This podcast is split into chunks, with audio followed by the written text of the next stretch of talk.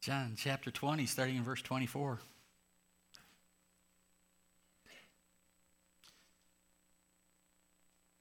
Now, Thomas, one of the twelve, called the twin, was not with them when Jesus came.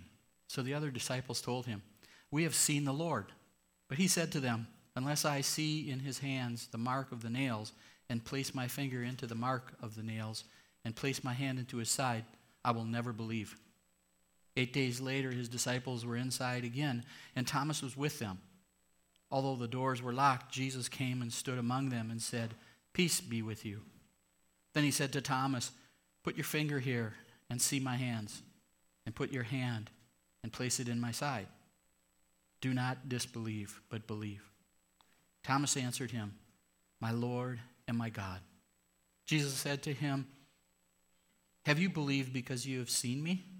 Blessed are those who have not seen and yet have believed. Let's pray. Lord, I pray that you would work through the preaching of your word in a powerful way.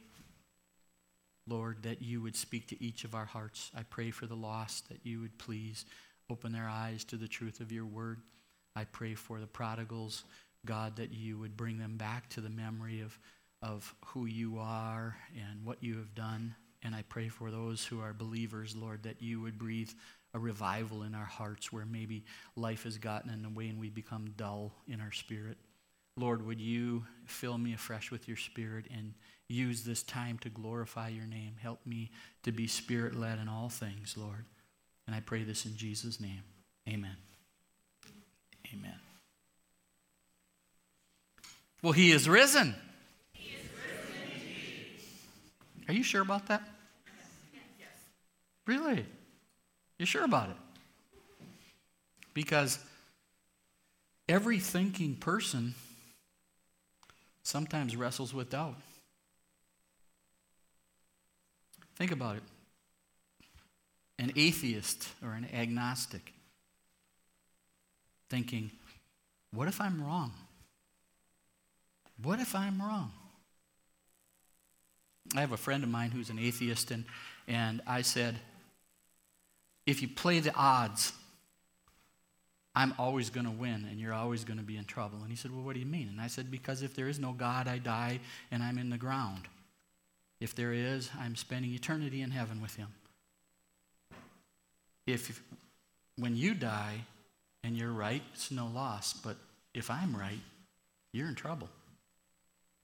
Every thinking person sometimes wrestles with doubt, even believers. You know? What if Christianity isn't true? What, what about this or that? We have these questions in our hearts. I know the enemy stirs those things up in believers' hearts all the time. Every Christian goes through battles with doubt. Maybe they are difficult theological issues that you wrestle with. I know there's some that I wrestle with. They, they, they cause you to think. As I said, every thinking person wrestles with doubt. And, you know, it's the theological issues that you say, well, I, I, I don't understand this God.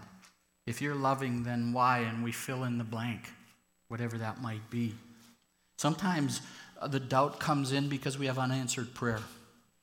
We have prayed and we have prayed and we have prayed and we have prayed in what we feel is the center of God's will, and maybe the exact opposite of what we were praying for happened. And you start wondering, really? Maybe it is um, just intense trials that you're going through. I think of John the Baptist. What does he do? He's locked up, right? He's facing death. And he sends some of his disciples to go talk to Jesus and say, Are you the one that's supposed to come? Well, he proclaimed that Jesus was the one who was supposed to come. He had these doubts because he was facing difficult, intense times and he knew it. He was struggling. He was struggling with doubt. And it's amazing how suffering can cause us to doubt. You know, God, do you really love me? This is what happened. Tragedy, when tragedy hits, where are you, God? Are you there? Do you exist? And then somebody dies. especially whom you would consider innocent. In a tragic way, that it seems like evil has won. And you just go, Really, God, you're supposed to be all powerful, and this happened? We struggle with those things. And I, I think that if someone is a sincere doubter, they do not want to doubt, but they're plagued with honest questions. They're struggling with it. And the picture perfect person when we think of doubting is Thomas, isn't it? We call him Doubting Thomas. He's known historically as Doubting Thomas. When somebody questions something, oh, you Doubting Thomas. So we're going to go back to Doubting Thomas and find out what was going on with Thomas. I mean, here's a guy who spent three years with Jesus, saw miracles, one thing after the next. The dead raised, food multiplied, miracles, healing, blind people getting sight, lame people walking. He, saw, he heard the preaching, and yet he was just struggling. He was just struggling at this time. And I'm trying to go through and find some of the reasons maybe why his doubts were there. And maybe you can relate to these as we go down the line and see some of them. Um, Thomas's failure when Jesus was arrested was when you couple that with his personality that may have triggered some of his doubts. Take a look at God's word. John 11, 16. This is doubting Thomas. So Thomas, called the twin, said to his fellow disciples, Let us also go that we may die with him. Doesn't sound like he's doubting there, does it? He's saying, if Jesus is going to go to this city and die, then let us go with him. then we find Mr. Peter, Matthew 26, 33 through 35. Peter answered him, Though they all fall away because of you, I will never fall away. Jesus said to him, Truly, I tell you, this very night before the rooster crows, you will deny me three times. And Peter said to him, Even if I must die with you, I will not deny you. And all the disciples said the same. Wow. They all promised their loyalty. We're in this till the end, Jesus, no matter what. They proclaimed their loyalty. They promised that they would be with Jesus till the very end. Maybe you can relate to that in your past. You made a promise. Nope, I'm going to be right there with you, Jesus. I'll never walk away. I'll never struggle. They promised their loyalty to Jesus, but they deserted him in his time of need when he was arrested and at his trial. You know, I need you to know this that there's no failure, no matter how great you think it is. There's no failure, no matter how bad, that can separate you from the love of Christ. And that's evidenced in his disciples. They made a lot of promises. They saw a lot of things, and yet they were struggling. They ran away. And Thomas, in particular, for whatever reason, it seems like his failure on that night really affected him more deeply, it seems, than Peter. I think Peter, I love Peter. He's my favorite of the disciples because he was such a screw up. I, I really mean that. I mean, Peter was the one that would just, when you think about him, he's the one that hopped out of the boat, right? Jesus said, hey, you know, come to me. And Peter was the only one that got out of the boat. Everybody remembers that he sank. Peter was the only one that got out of the boat. And Jesus reaches down and, and saves him. And Peter's this guy that he's just going full bore, and he's going to do it. You know, I'll never deny you, and I'll all these types of things. And he kept screwing up. But by God's grace, he kept bouncing back. I think Peter had a different personality than Thomas. I think Peter was just uh, kind of built to give it a shot, and if it doesn't work, well, that's okay. I'll try again. I think Thomas had a little bit of a different personality. Maybe, just maybe, that personality had a deeper effect on his response to Christ dying. Take a look at God's word again, going back to John chapter 20, 24. Now, Thomas, one of the twelve, called the twin, was not with them when Jesus came. Why? I don't know. I don't know why he wasn't there. Maybe he had a family and he was taking care of his kids. I don't know. But he wasn't there. Maybe it was because he was so wrecked by what happened that he was isolating himself. So the other disciples told him, We have seen the Lord. But he said to them, Now think about this. We have seen the Lord. You're the one guy that wasn't there. You're Thomas. You're the one guy. And everybody's saying, This is great. Hey, Thomas, Thomas, Thomas. And you're, you're wrecked by what just happened. You're just absolutely wrecked. And you don't have the advantage of seeing the risen Christ. Not only that, but you're feeling like they're the ones that are being blessed and not me.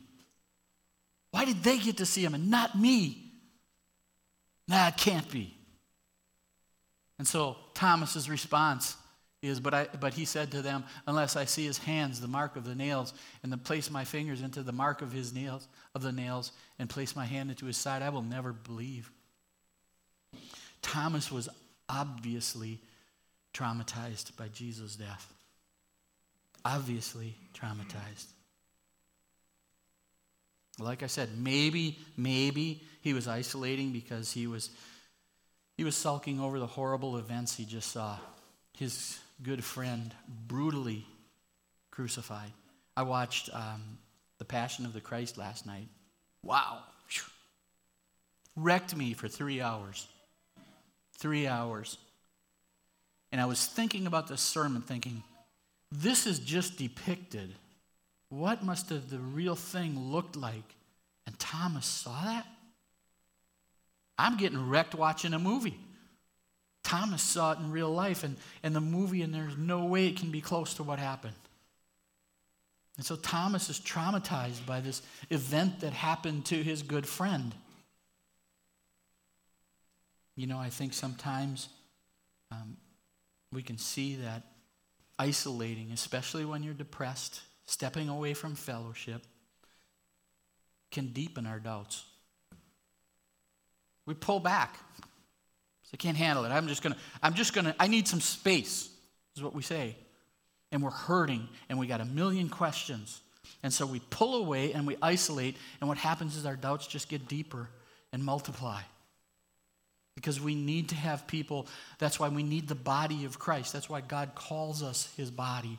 We need each other to lift each other up. And those times when our faith is shaken are, are times when the world doesn't make sense, when we feel like God isn't there and everything is out of control. We need each other. And we see that with Thomas, there was deep disappointment and shock from the tragedy and the unexpected result, all that added to Thomas's doubts. And I say that because you notice how he focused on the wounds when he's saying, I won't believe until I put my finger in his hands and in his side. Clearly, this guy was traumatized. I speak a lot about uh, Carissa's murder because it affected our whole family and, and it, it impacted us in so many ways, even in this message. And I think that as I was thinking about that, I was thinking, here, here's Thomas, and he's saying, you know, unless I put my fingers in, in, in his nail wounds and in his side, I mean, this, this guy was traumatized by what he saw. It affected him deeply. A great tragedy to someone whom he really loved and didn't understand what was happening. And brothers and sisters, it's, just, it's a very short step from tragedy or intense trials to doubting Jesus. It's a very short step. Hard things happen, there's no explanation. And it's so easy to move into that doubting Christ. That's why I was ministering when I was ministering to my sister.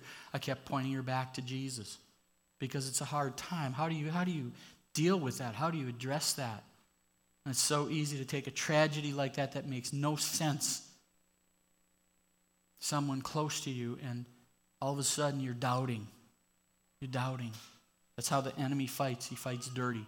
He's the accuser of the brethren, he's the accuser of God. And so when tragedy hits or intense trials, it's easy to move into doubting what you believe, doubting who you believe.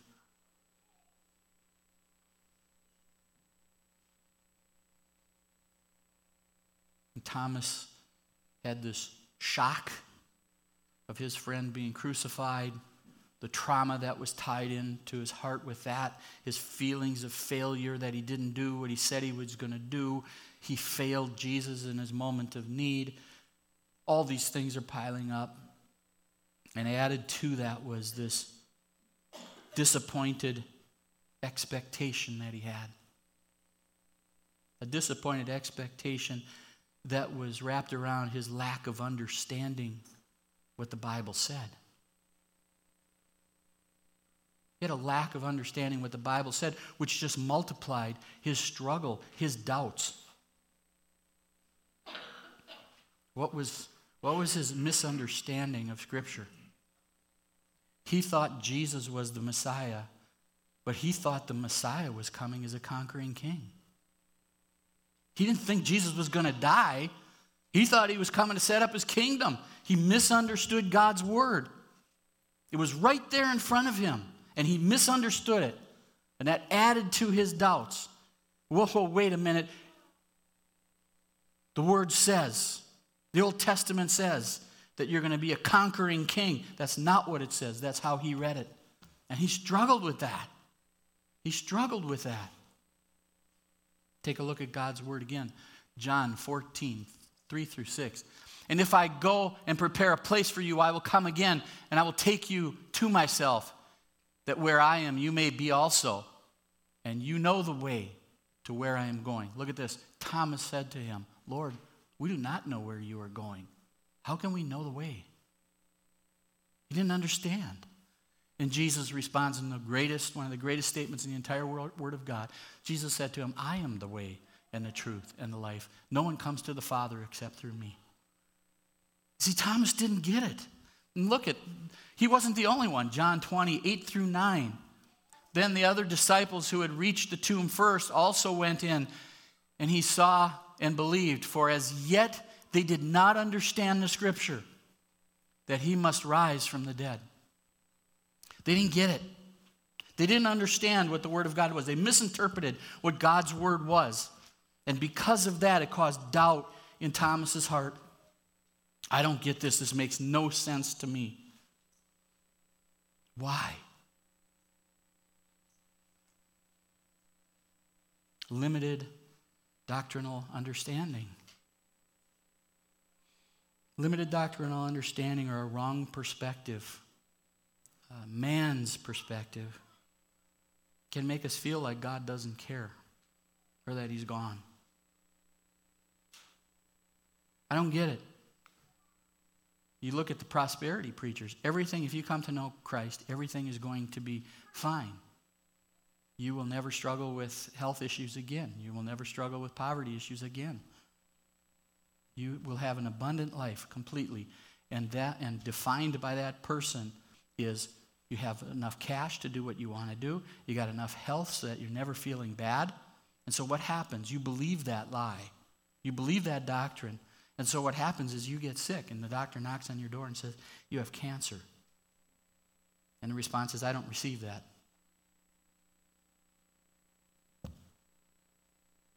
And then as you're struggling towards the end, you believe that, wait a minute, I have the abundant life. I'm never supposed to get sick. So either what I believe is wrong, see what I'm saying?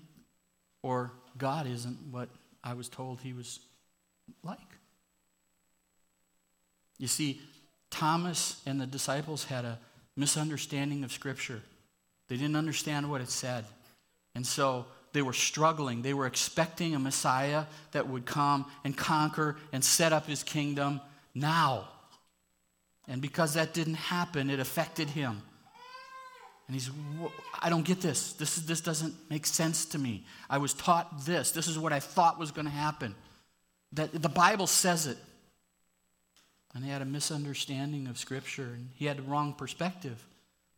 It was all about him. Instead of about Jesus, about God. A God centered gospel instead of a man centered gospel.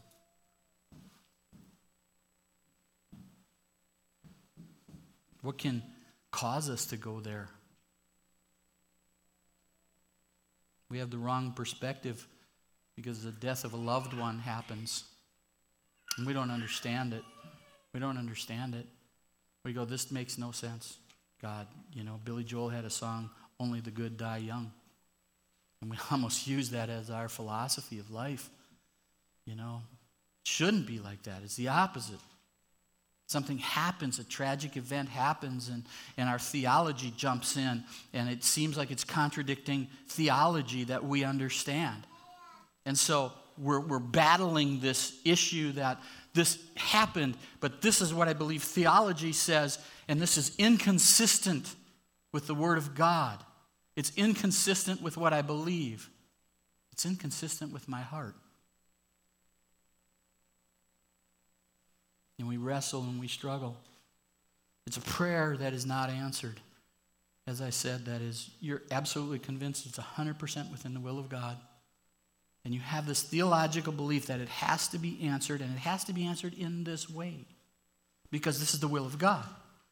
And so now it doesn't happen that way.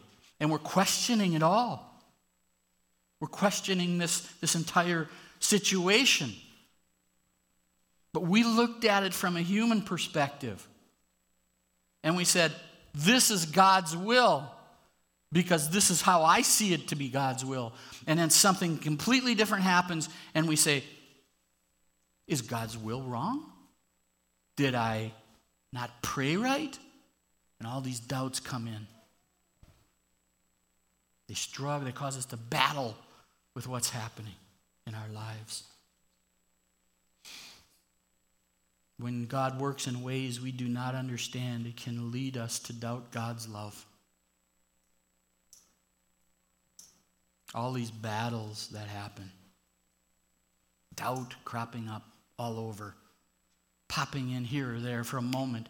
Sometimes those struggles, those battles with doubt are short, sometimes they're long.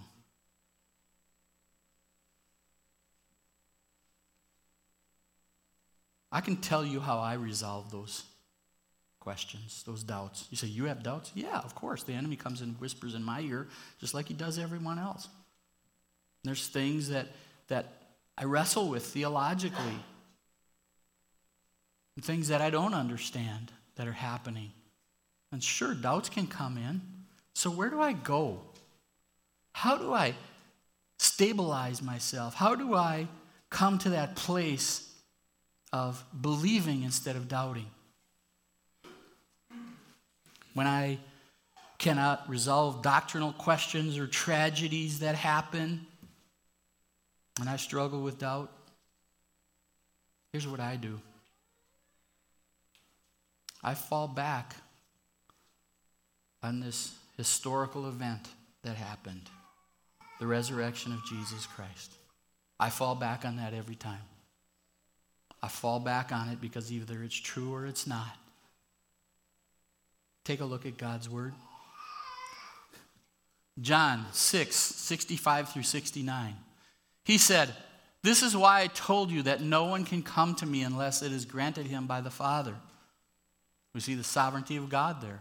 After this, many of his disciples turned back and no longer walked with him. They had a problem with his theology. Can't handle that. Nope. I'm done. I'm out. So Jesus said to the 12, Do you want to go away as well? And Dan answered him, Lord, to whom shall we go? Who, where am I going to go? To whom shall we go? You have the words of eternal life. And we have believed and have come to know that you are the Holy One of God. Wow in 1 Corinthians 15 14. And if Christ has not been raised, then your preaching is in vain and your faith is in vain. That's why I got to keep coming back to a historical event. No other religion can do that. I come back to the evidence of the bodily resurrection of Jesus. And this message isn't going to be spending the rest of it laying out all that information. I'm not going to do that. If you're here, you probably heard it all anyway. But there was, in fact, a man named Jesus Christ, fully God and fully man, that lived on this earth. History proves it. And he did things so phenomenal, unexplainable, even to the atheist, that all of time is rated according to his life, either before Christ or after.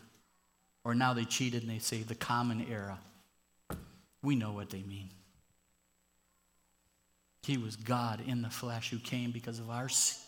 And there was nothing we could do to get it right with God, not a thing. So God, in His love, sent His Son to earth.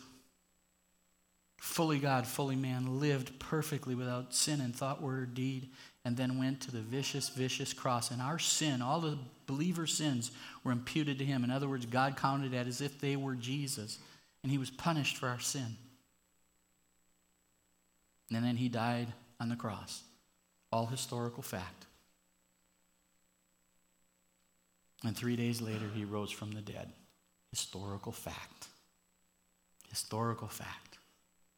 He rose from the dead, the Father saying, Debt paid in full. I am going to impute Christ's righteousness to all who would believe. And that is fact in history. That, that there was an empty tomb.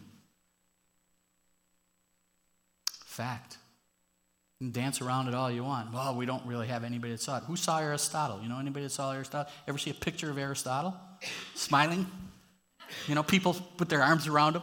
I'm with Aristotle, you know? No. We're looking for that kind of evidence. He's, he's real. He lived. He died. He ascended. He's a fact of history. And I rest on that so many times. You did live, Jesus. You were here. You lived a sinless life according to the Bible, and you died on a vicious cross for me?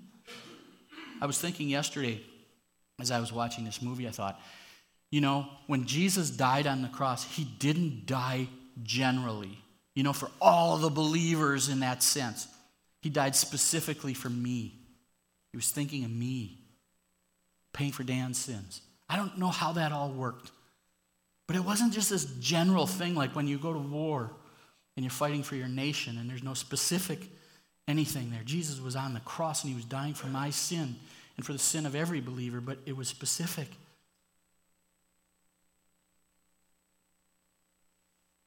And he died on that cross. And then there was this empty tomb. Three days later, it's empty. You have to understand these people didn't want to they didn't know what to believe. They had to be convinced he was really alive. Thomas wasn't the only one that was really struggling with this, was really doubting. They needed to be convinced. What did they do when, when Mary came and told them about what happened? They didn't believe it. Nah, what? There was an empty tomb. There were grave clothes that didn't make any sense, made no sense whatsoever.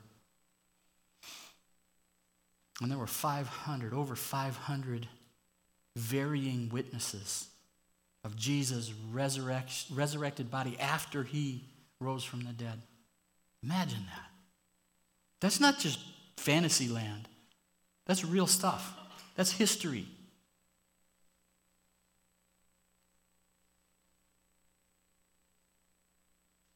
And you see, that's why sincere doubters need evidence to remove their doubts. That's what the disciples needed. Take a look. John 20, 5 through 8. And stooping to look in, he saw linen, clo- linen clothes, cloths lying there. But he did not go in. John is talking about himself there. Okay? Then Simon Peter came following him and went into the tomb. Okay, so John and Peter run to the tomb. John was probably a little overweight, or uh, Peter was probably a little overweight like me, because he didn't get there quite as fast. So John gets there first, and he's standing at the, at the open tomb and he's just staring in. And Peter, being Peter, which is why I love him, he goes just barreling into the tomb. That's Peter. What does he do? Look at what happened. He saw the linen cloths lying there and the face cloth which had been on Jesus' head, not lying with the linen cloths, but folded up in a place by itself. That makes no sense. You have got to do a study on what those Greek words mean and what everything. It didn't make any sense. It was like Jesus was just, he just came through it. And then the head covering was folded up. All the arguments you can read about him, you know them if you're here, if you've been in church for any amount of time. And look at what happened. Then the other disciple, then John is talking about himself, who had reached the tomb first, also went in, and he saw and what? And he believed. He walked in there. Why did he have to say he had believed? Because up until that point, I don't think he did. He walked in and he looked and he saw it, and he could only come to one conclusion. That's it, one conclusion. He really did raise from the dead. John was a sincere doubter. He needed proof. And then we look at John 20, 26 through 28. Eight days later, his disciples were inside again, and Thomas was with them. Although the doors were locked, Jesus came and stood among them and said, Peace be with you. Then he said to Thomas, Put your finger here and see my hands. You know what I love about this? You can know that when you have doubts, your omniscient God knows exactly what those doubts are. He knew what Thomas had said when he wasn't there. That's our great God. He said, Thomas, put your fingers in my hands and put your hand and place it in my side. Do not disbelieve, but believe. Thomas answered him, My Lord and my God. He knew it was true. They were sincere doubters and they needed, they needed evidence in order to remove those doubts. There's times when you're not going to understand difficult doctrine. You're just not going to because we can't understand a perfect, eternal God. We can't understand all his ways. You will not understand difficult doctrine, and, and some doubts that you have won't be resolved until you're with Jesus in heaven. That's just the way it's going to be. I've accepted that. I've accepted that. You know what? I know that you live Jesus. I know that is true. History proves it. But more than that, the Spirit of God confirms it in my heart. Some things won't be solved until we're with Jesus, but I'll say this there is more than adequate evidence to support a reasonable faith that Jesus is the risen Savior. There's more than enough evidence. And if you want all your doubts to be removed, you may be simply using your doubts as a smokescreen to hide the real issue behind it all. You don't really want to submit to Jesus. You want to walk in your sin. When one doubt is solved, another doubt comes up because you want to keep living in that doubt. It's just really not a sincere doubt, it's an excuse.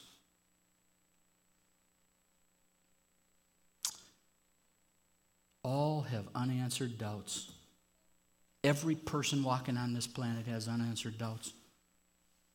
But they still put their faith in something. And then they live by that faith. Think about that. The evolutionist. They have so many unanswered questions. It's unbelievable. They have doubts because they don't have answers yet they believe. And that belief affects how they live day by day, how they respond to things. The atheist who doesn't believe there's a God, he, that's his faith. He doesn't believe there's a God. So what happens is that faith affects how he lives. I'm going to party today because tomorrow I die. There's nothing on the other side. It affects how we live. Everyone has put their faith in something and is living by it.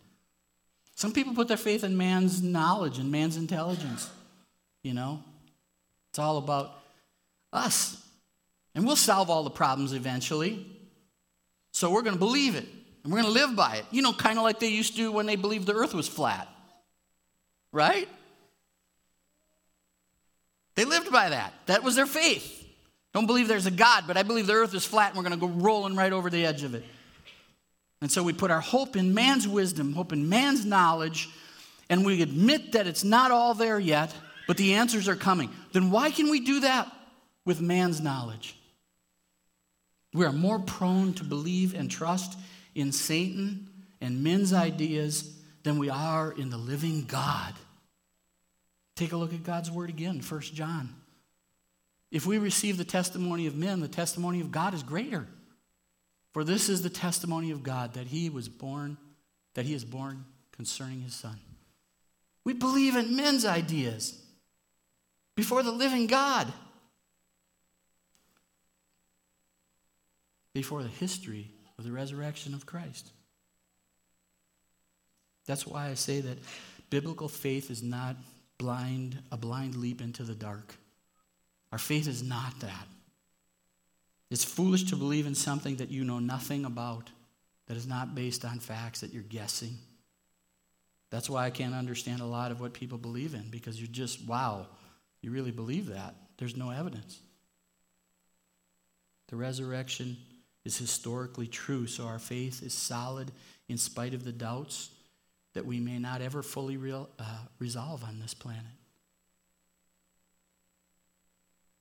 And the resurrection is historically true, even though we may have incomplete answers that give the benefit of the doubt to an omniscient, all wise God. I don't know how it works, but I trust you, God. Even though I have my doubts. Isn't that faith? Thomas had many doubts due to disappointed expectations due to a lack of understanding Scripture, in our case, maybe doctrine, due to a tragic loss that just rocked his personal world, his personal failures. But you know what's such a good news is this that Jesus didn't ignore or reject or abandon Thomas. Jesus can handle our doubts. Jesus loved Thomas. And he lovingly and graciously pursued Thomas. And he showed up and he revealed himself to Thomas. I said, No, it is true. I know you were struggling, but it's true. Here, Thomas, I knew you were struggling. Here, put your hands in my side, in my hand. Put it in my side. I don't, I don't think we look at it. We, Jesus was mad. Thomas, you doubted. Put your fingers in my hand. Put your hand in my side, Thomas, Thomas, Thomas. I don't see that. I see our loving Savior saying, Thomas, come here. Come here, here, here, here. And you can put it in my side. It's me. It's real. I rose from the dead. So, my conclusion is this if you're here today and you're lost, you don't know Jesus as your Savior you have all these questions. Maybe you're a prodigal, drifted away from the faith because of questions that you had, doubts that you had. Maybe you're just a big doubter. You're here, but you have questions, and the enemy bounces those off your head, and you're not really sure how to fight those. I want you to know that no matter what you are, you're putting your faith in something. Why not the risen, living Savior? Why not? His resurrection is historically true, whether you believe it or not. You're putting your faith in something. Take a look at God's word. I love this. This is the conclusion of the book of John. Look at how it ends. John 20, 29 through 30. Jesus said to him, Have you believed because you have seen me? Blessed are those who have not seen and yet have believed. Now, Jesus did many other signs in the presence of the disciples, which are not written in this book. But these were, are written so that you may believe that Jesus is the Christ, the Son of God, and that by believing you may have life in his name. Wow. This was written for you and me, that we might believe though we have not seen Christ. So, my challenge to all of us, wherever our doubts are, wherever you are in that spectrum of lost or prodigal or just struggling with doubts, or even just wonderfully walking in victory, those doubts happen sometimes. My challenge is this for each of us honestly and diligently and personally seek the answer to your doubts about Christ or Christianity in the Word, in God's precious Word, and in prayer. Seek God. You will find that Jesus is the only way, truth, and life, as he said in response to Thomas. And by grace, God will grant you salvation, or he will restore the relationship you had or have. That's the way who our God is. And what happens then? What happens is God does this work and he, he reveals himself to us in His Word. He opens up our eyes and we see the glory of God written on pages that is just so unbelievable when you think about it. And we seek God and we look at the Word and suddenly we see things we didn't see before and we go into prayer and we sense the presence of God even in the midst of our struggles, in the midst of our doubts, in the midst of all these things. He grants that ability to believe, even if it's just a, a little flicker. He won't snuff it out, as the Word of God says. You're not going to take a little flicker, a little bit of light, and snuff it out. But seek Him honestly and diligently and personally. And here's what will happen you will receive a blessing because you will believe though you have not seen Him. And I'm going to add one word to that yet. Yet because someday you will.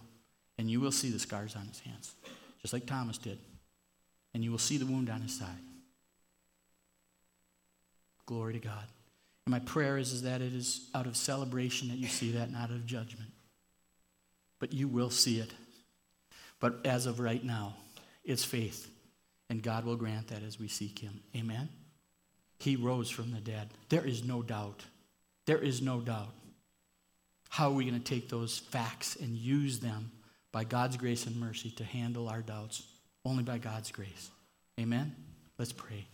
Lord, we stand in awe of you today. The truth of your word, God, transcends time. There is knowledge there that is so far beyond what we could imagine. The living God, the omniscient God, the all wise God, your words are written in right before us. So, Lord, I pray that you would take these, your precious word, and open it up to us, Lord. I pray for all those who are doubting, Lord, wherever, whatever area it might be. God, would you draw them to your word by the power of your spirit? Would you open up your book, Lord? Would you reveal yourself to each of us in a fresh way that would cause the lost to be saved, the prodigal to return home, the doubter to believe? Lord, do these things so your name would be exalted in our lives, in our hearts, God. And that your name would be glorified in our lives as we stand and we wait for our faith to become sight. And we thank you for what you are doing and will do. And we pray this in Jesus' beautiful and glorious name.